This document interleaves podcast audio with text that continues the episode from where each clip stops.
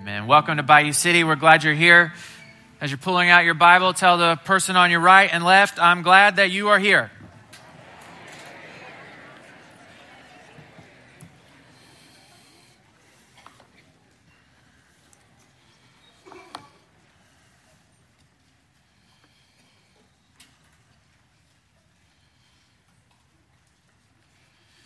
Leaders determine the future. God controls destinies, but leaders determine the future. Therefore, leadership matters. I mean, you think about the most important event in human history, the death of Jesus of Nazareth at the hands of leaders. Remember, there was at the time in first century Israel a, a, a ruling group called the Sanhedrin, and the Sanhedrin Sanhedrin were appointed by the Roman Empire, Rome ruling the world, appointed by the Roman Empire to govern locally. These were wealthy Jewish men, religious, uh, led by the chief priest, and they saw a collision happening. A collision between Jesus and his followers. He had a lot of followers, he had a few followers, it kind of went back and forth uh, during the last three years, but his followers were impassioned, they were committed. And he saw a collision between Jesus and his followers and the Roman Empire. Something was going to happen. And when that happened, it meant that they, the Sanhedrin, were going to lose their place. And so they decided it was best for them to step in and steer events. And so they're the ones who had Jesus arrested. They were the ones who worked with Uh, Judas. Uh, they were the ones who tried Jesus in uh, the middle of the night. They were the ones who appointed false witnesses to give false testimony about Jesus and what he had done and what uh, he had said. And they were the ones who convicted Jesus to death, but they didn't want to be the ones to kill him. They didn't want to get their hands dirty, and so they went to the Roman governor of Jerusalem, Pontius Pilate, and they pressured Pilate to crucify Jesus. Only you remember, Pilate didn't want to. He didn't see really any fault in Jesus. And at best, this was a local matter, a local religious matter. But they pressured him and pressured him and pressured him until Jesus was crucified. Leaders determine the future. Leadership matters, especially in weeks like the ones we've had recently. Who you listen to, who you follow, leadership matters. If leadership didn't matter, we wouldn't be spending billions of dollars trying to decide, determine, understand who is going to win the presidential race. If leadership didn't matter, I wouldn't be getting things in the mail from Hillary Clinton and Donald Trump. You know, leadership matters. You're a leader. There's somebody looking to you. That's all le- a leader is, is just someone who has followers. Leadership matters. So if leadership matters and leaders determine the future, and I think history would show us that it does, who should lead us? Who is qualified to lead? I think Daniel is helpful in answering this question. Daniel chapter six, you'll turn there, verse one. We've been, the last month, walking through the first six chapters of Daniel, and you remember chapter one tells the story of Daniel and his three friends, Shadrach, Meshach, and Abednego, and their transition from Israel, their home, to Babylon, where they are now appointed to work in the king's court. Daniel chapter two tells the story of King Nebuchadnezzar and a terrifying dream that he had. Uh, Daniel is able to interpret that dream for him. Daniel chapter three tells the story of Shadrach, Meshach, and Abednego, how they didn't want to worship the large statue that King Nebuchadnezzar had set up. Uh, Daniel chapter four tells the story of another disturbing dream that Nebuchadnezzar had, and Daniel is able to interpret that dream as well. Daniel chapter five tells the story about uh, a new king uh, after Nebuchadnezzar, or underneath King Nebuchadnezzar, and a hand, a mysterious hand writing on the wall, uh, and a prediction that the Babylonian Empire would fall. And that's exactly what happened. Daniel chapter five, verse thirty says, and that very night, Belshazzar, the king of the Chaldeans, was killed, and Darius the Mede received the kingdom at age sixty-two. So a transition has happened. It's no longer the Babylonian Empire. It is the empire of the Medes and the Persians. Chapter six, verse one. And Darius decided to appoint one hundred twenty satraps over the kingdom, stationed throughout the realm. and over them three administrators, including Daniel. These satraps would be accountable to them so that the king would not be defrauded. And Daniel distinguished himself above the administrators and satraps because he had an extraordinary spirit. So the king planned to set him over the whole realm. Now, Daniel chapter six is the story of Daniel in the lion's den. But what I would like to suggest to you this morning is that it's not a chapter about lions. It's a chapter about leaders. And that's how the chapter starts. It starts with leadership structure. A few things I'd love for you to write down on our way out this morning. First, effective leaders distinguish themselves. Effective leaders distinguish themselves. Look at the leadership structure. There's Darius the king, and underneath him, three administrators, and one of those administrators is Daniel. And underneath those administrators, one hundred twenty satraps, one hundred twenty regional governors. Remember, this is the most powerful empire in the world at the time. And the king is at the head, and then underneath the king is Daniel and two other people. But what does it say about Daniel? It says that the king intended to set him over the whole realm. So here's the leadership structure of the empire.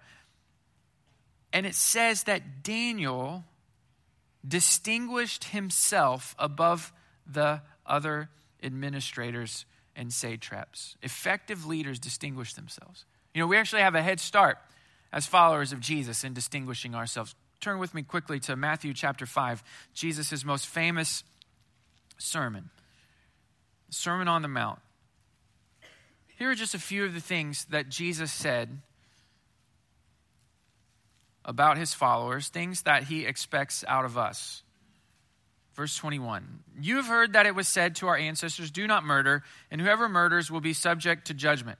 But I tell you, everyone who is angry with his brother will be subject to judgment. And whoever says to his brother, fool, will be subject to the Sanhedrin. But whoever says, you moron, will be subject to hellfire. So Jesus' bare minimum expectation. This is right out of the gate. First few chapters, Jesus is born. Next chapters, Jesus grows. Uh, chapter three uh, and chapter four, Jesus is baptized, begins to recruit some followers. Chapter five, this is what he expects out of his followers. Bare minimum requirement. You and I should not be so angry in our heart that we speak evil about someone else. That's a bare minimum requirement. Now think about if you just followed this one bare minimum requirement, how much you'd be distinguished among all the people that you work with, among all the people on your street, among your friends. If you just followed this one simple command. And then he goes on, verse twenty-seven, you have heard that it was said, do not commit adultery, but I tell you, everyone who looks at a woman to lust for her has already committed adultery with her in his heart. So another just simple requirement. You and I should not look at other people as objects of our sexual desire. Now think about our culture. Now if you just followed this one simple command, think about how you'd be distinguished among all the people in this country. Verse thirty-three, again, you've heard that it was said to our ancestors, you must not break your oath, but you must keep your oaths to the Lord. But I tell you, don't take an oath at all, either by heaven because it is God's throne, or by the earth because it is his footstool, or by Jerusalem because it is the city of the great king. Neither should you swear by your head because you cannot make a single hair white or black, but let your word yes be yes and your no be no. Anything more than this is from the, the evil one. So Jesus says, listen, bare minimum requirement, just keep your word. Keep your word. Don't make grand promises that you can't keep. We've all been there. We've all done that. When it's in your power, keep your word. You don't need to trump on, I swear, I promise, I swear on my mother's grave. You don't need to do any of that. Just let your yes be yes and your no be no. If you did that, think about how you would be distinguished among all the peoples of earth. Verse thirty-eight, you have heard that it was said, an eye for an eye and a tooth for a tooth. But I tell you, don't resist an evildoer. On the contrary, if anyone slaps you on the right cheek, turn the other to him also. As for the one who wants to sue you and take away your shirt, let him have your coat as well. And if anyone forces you to go one mile, go with him too. Give to the one who asks you, and don't turn away from the one who wants to borrow from you. Think about if we followed this command, especially in this time, in this day, in this moment, how unusual we would be in our culture. If we didn't want to retaliate, if we wouldn't, didn't want to say, yeah, but we not only went the first mile, but the second mile. We not only gave some, we gave all. See, we have a head start as followers of Jesus. Just following his simple commands will distinguish us among all the people that we're surrounded with, just like Daniel. And it says about Daniel back in chapter six that he had an extraordinary spirit. Now, I've wrestled with whether or not this was something unique to Daniel or this is something that we could ask for, that God would give us an extraordinary spirit, or was this just a special favor that he had on Daniel for that time? I really don't know the answer, but I, I say let's do an experiment. Let's do an experiment. Let's you and I do what Daniel did and see if people refer to us as having an extraordinary spirit. And what did Daniel do? Well, Daniel did two primary things. First, he lived with integrity, and he prayed, and he prayed, and he prayed, and he prayed some more. It's like the number one thing we know about Daniel is that he was a man of prayer and that he lived with integrity and he was faithful. I would guess that if you and I did the things that Daniel did, people would refer to us as having an extraordinary spirit. But effective leaders distinguish themselves. Number two, effective leaders are trustworthy. Effective leaders are trustworthy. Verse four, and the administrators and satraps therefore kept trying to find a charge against Daniel regarding the kingdom, but they could find no charge or corruption, for he was trustworthy and no negligence or corruption was found in him. Then these men said, we will never find any charge against this Daniel unless we find something against him concerning the law of his God. So Daniel's competitors, his peers, are jealous of him. They're jealous of him because the king is getting ready to hand over to him the entire empire. And so they want to bring him down. They don't want him to have all that authority. They want some of it for themselves. It says that Daniel was trustworthy. How do we know if our leaders are trustworthy? Well, you can ask yourself a very simple question. If I followed this person for the rest of my life, would I like where I ended up? If you want to know if your manager is a good manager, if your friends are good friends, if your leaders are good leaders, if I gave myself over to following this person for the rest of my life, would I like how I turned out? We need trustworthy leaders. I think we especially need trustworthy leaders in this day, in this moment in history. Because I'm afraid that you and I have followed leaders into entrenched positions which we cannot defend biblically. We are an entrenched people. We're entrenched politically. We're entrenched racially. We are entrenched financially. We are entrenched on issues of education and prosperity. We are an entrenched people. And I don't think many of us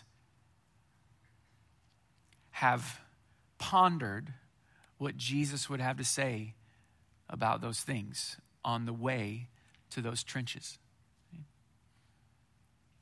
It is time for you and I to let our opinions wrestle with the nature and character and heart of Jesus.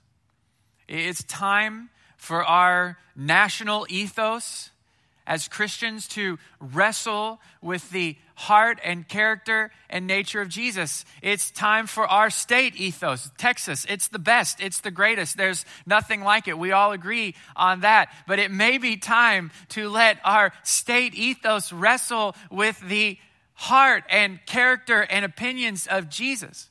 See, the only question that matters to you today, if you are a follower of Jesus, the only question that matters is, in this trench that I am currently dug in in, is Jesus also dug in with me? And if you cannot look down your trench, your political trench, your financial trench, your educational trench, your racial trench, your state trench, your national trench, if you can't look down your trench and find Jesus there, then it's time for you to come out. Because we are followers of Jesus first, and everything else comes at best second. That's why we need trustworthy leaders. Leaders who will take us into the positions of Jesus and not into other positions and not into other trenches. Effective leaders are trustworthy. Number three, effective leaders sift the counsel they receive. Effective leaders sift the counsel they receive. Verse six. So the administrators and satraps went together to the king and said to him, "May King Darius live forever." All the administrators of the kingdom, the prefects, the satraps, the advisors and governors have agreed that the king should establish an ordinance and enforce an edict that for thirty days, anyone who petitions any god or man except you, the king, will be thrown into the lion's den. Therefore, your majesty, establish the edict and sign the document so that as a law of the Medes and Persians, it is irrevocable and cannot be changed. Effective leaders sift the counsel they receive. So it says that these satraps, they come to King Darius and they say, listen, we've all been talking and we all agree. Every leader has had that conversation when someone comes to you and says, hey, I just want you to know, because I love you so much, we've all been talking and we all agree. If anyone ever comes to you and says, all of us agree, you can know that they are lying, because no group of human beings has ever all agreed about anything.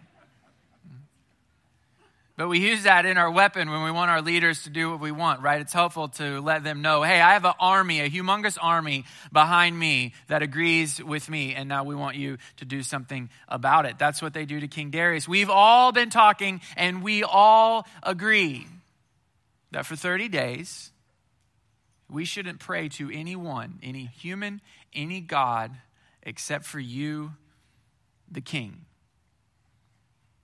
And you should sign this into law. And once it's into law, according to the Medes and Persians, it's irrevocable. You can't change your mind. Not all counsel is good counsel. Not all advice is good advice. If you are a leader, you have to learn how to sift the counsel. You have to understand, what is their bias? What do they want? What is their angle? What is their preferable outcome? And does that matter? You have to sift the counsel. See, a good leader cannot have rabbit ears. You know, a rabbit, a, ra- a rabbit has humongous ears. A, a leader can't have huge ears. You can't listen to everyone, because you can find some people who say red, and you can find some people who say blue. You can find some people who say yes, and you can find some people who say no.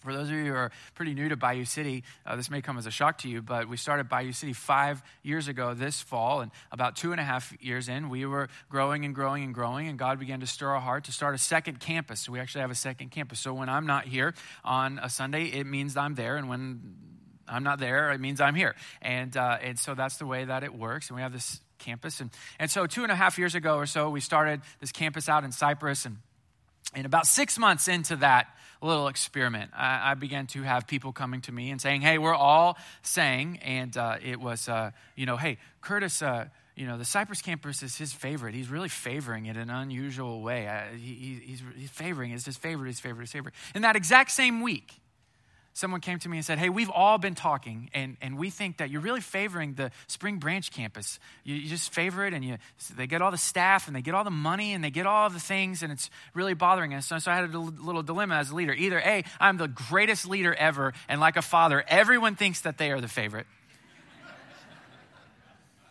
Or those two things could not be true at the same time. But as a leader, this is what happens.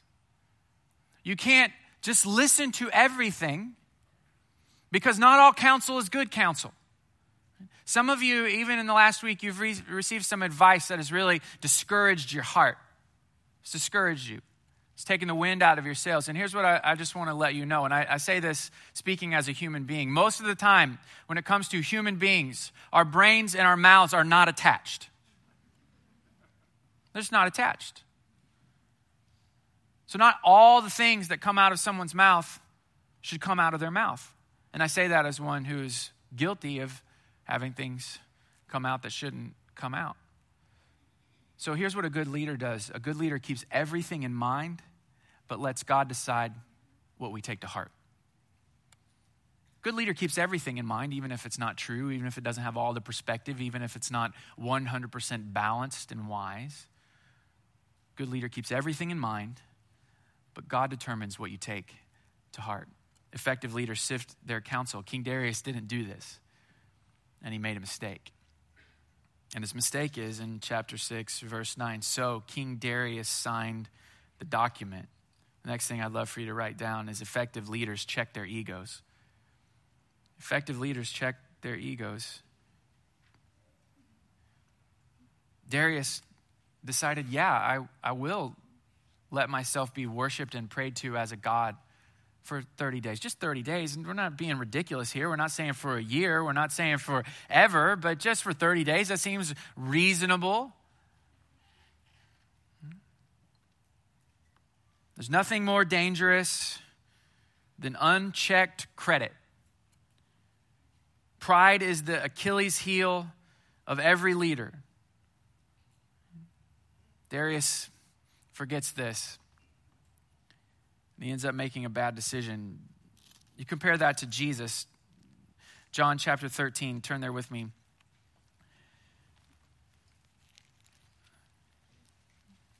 Verse one, it says, before the Passover festival, Jesus knew that his hour had come to depart from this world to the Father. And having loved his own who were in the world, he loved them to the end. Now by the time of the supper, the devil had already put it into the heart of Judas, Simon Iscariot's son, to betray him. And Jesus knew that the Father had given everything into his hands and that he had come from God and that he was going back to God. So he got up from supper, laid aside his robe, took a towel, and tied it around himself. And next he poured water into a basin and began to wash his disciples' feet and to dry them with the towel tied around him. So it says in verse three that Jesus knew the Father had given him everything and put it in his hands. Think about that level of authority. King Darius, he was the most powerful man in the world. His power was unrivaled, unequaled. And here Jesus uh, receives all that God has. God takes everything that is his. This is the creator. This is the sustainer. This is the one. The one puts everything into the hands of Jesus. Think about that power. Think about that authority. This is what Jesus has in mind at the end of the Gospels in Matthew chapter twenty-eight when he says to the disciples, all authority in heaven and on earth has been given to me. And what does Jesus do with that authority? It says he stands up, which is what leaders do. Leaders stand up. They step forward. But Jesus stands up to kneel down. And he begins to wash his disciples' feet. He stands up to, to kneel down. When you think about those feet, those were some nasty feet. One thing that we can agree on today is that adult feet are pretty gross. Right? Sweet little baby feet, those are okay. We can nibble on those.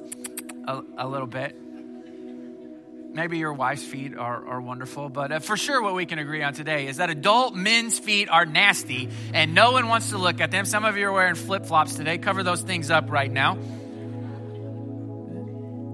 They're gross. And here Jesus is on all authority that has ever been. The top, the A level.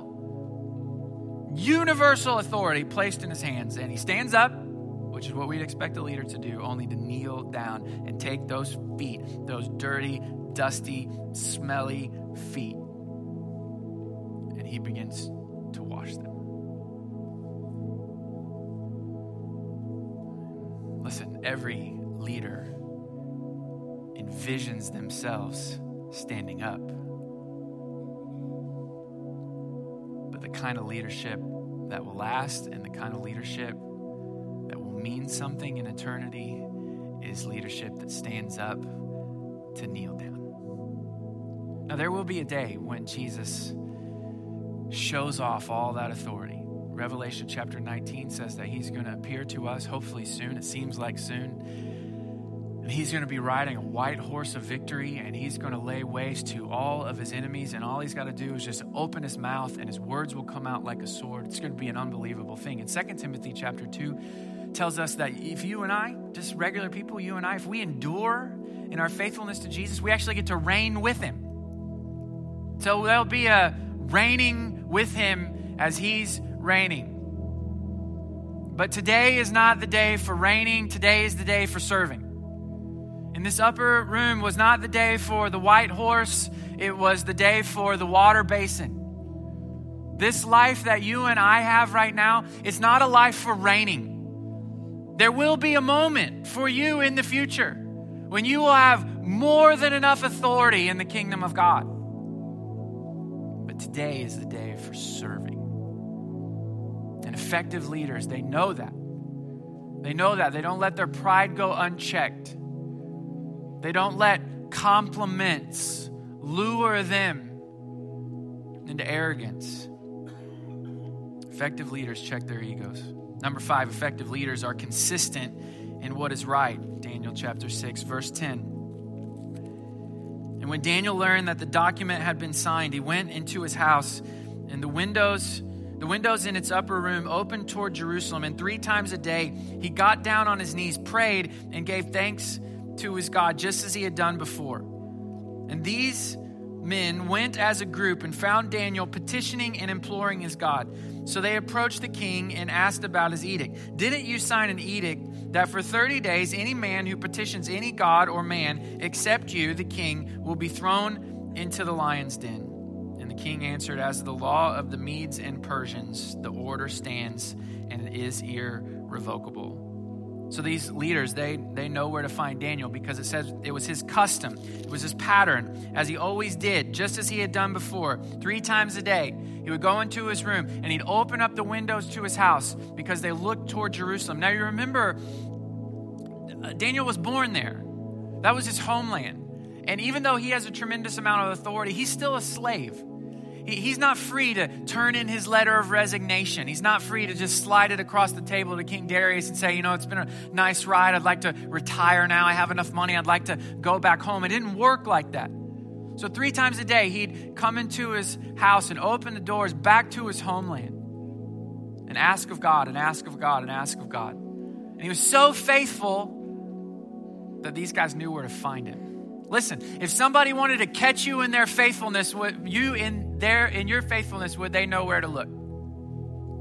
If someone wanted to catch you in your faithfulness, would they know where to look? Would they know every morning, hey, you can find him at his kitchen table with his Bible open? Hey, every morning you can find her walking around her neighborhood praying. Every morning, every Sunday morning, you can find them at church. Every Wednesday, you can find them serving the poor. If someone wanted to catch you in your faithfulness, would they know where to look?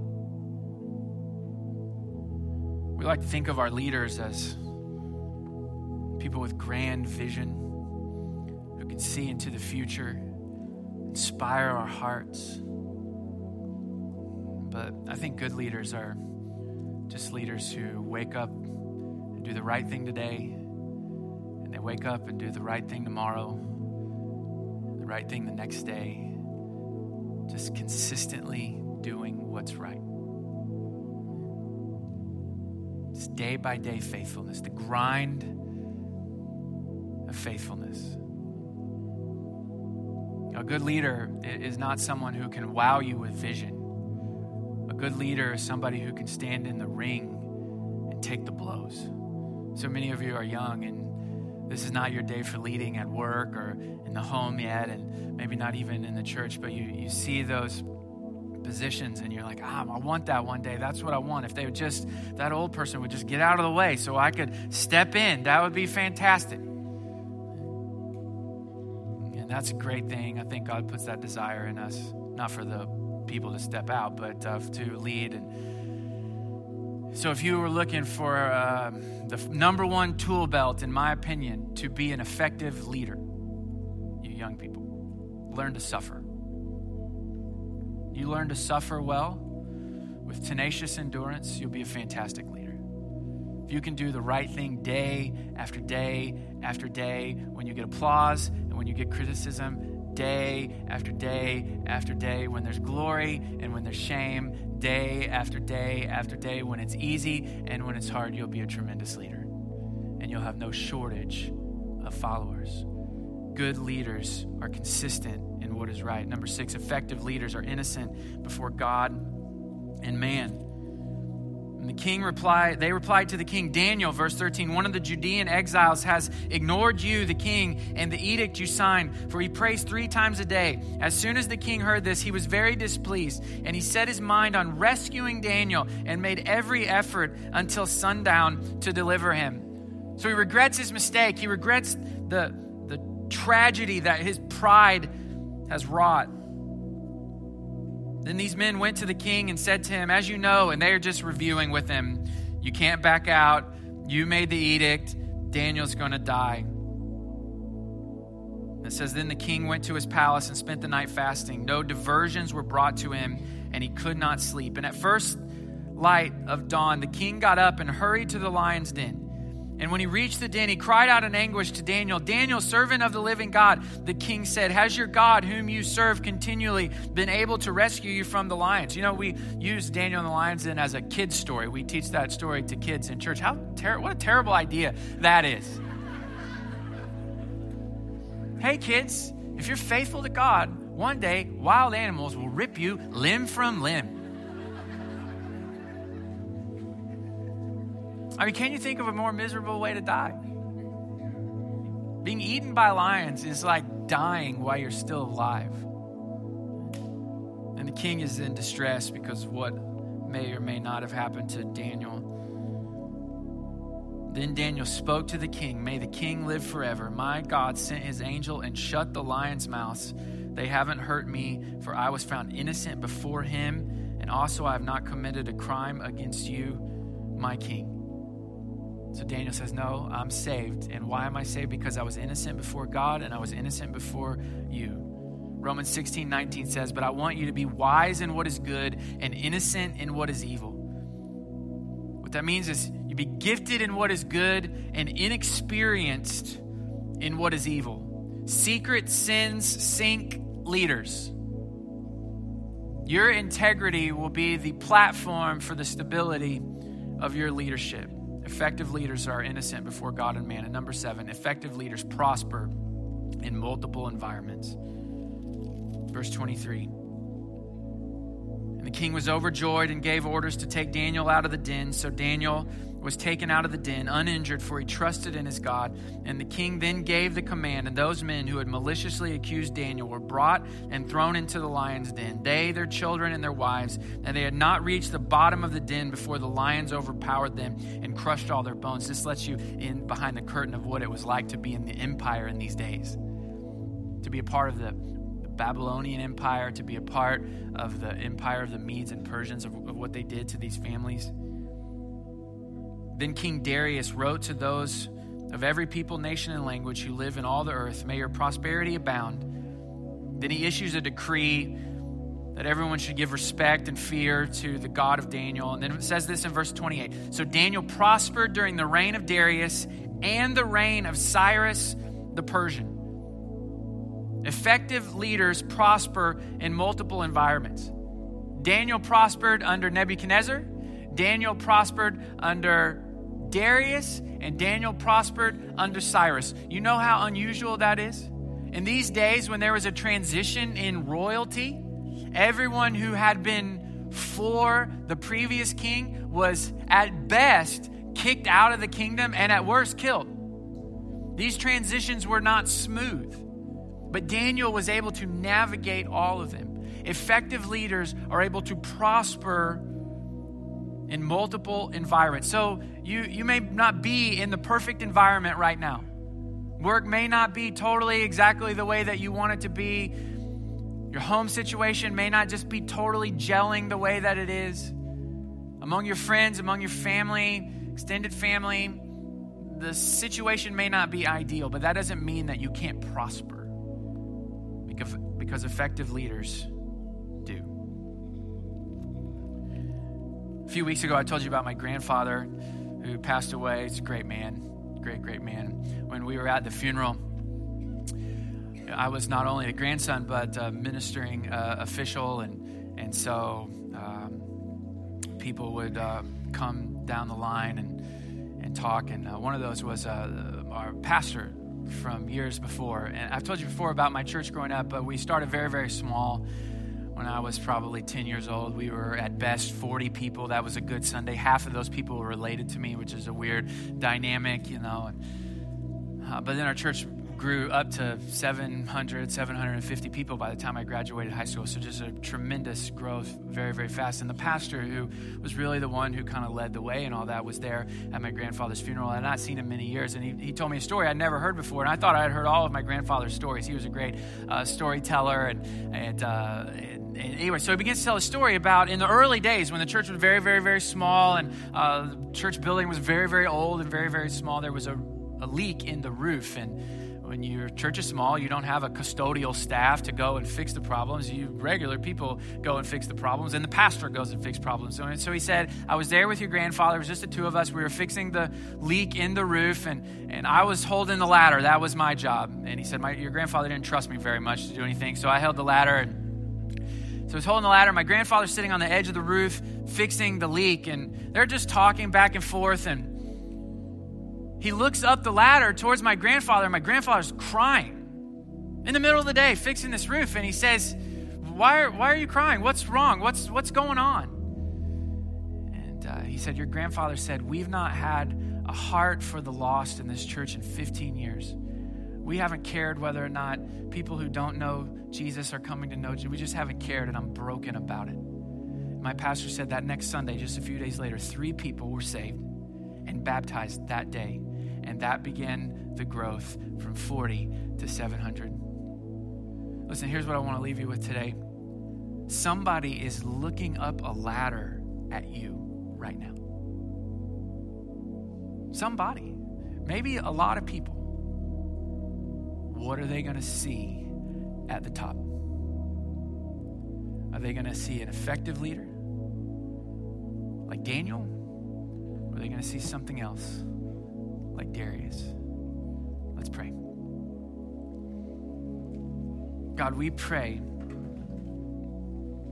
by the power of your Spirit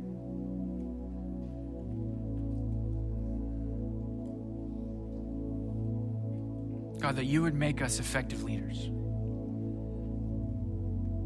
God, we pray for the kind of faithfulness and integrity in prayer that Daniel had. We pray that that is also in us. God, we pray that you would keep us from pride, which would be our downfall. God, we pray most of all for the power of your Spirit to do these things in us and through us, because I'm afraid that we can't do them alone.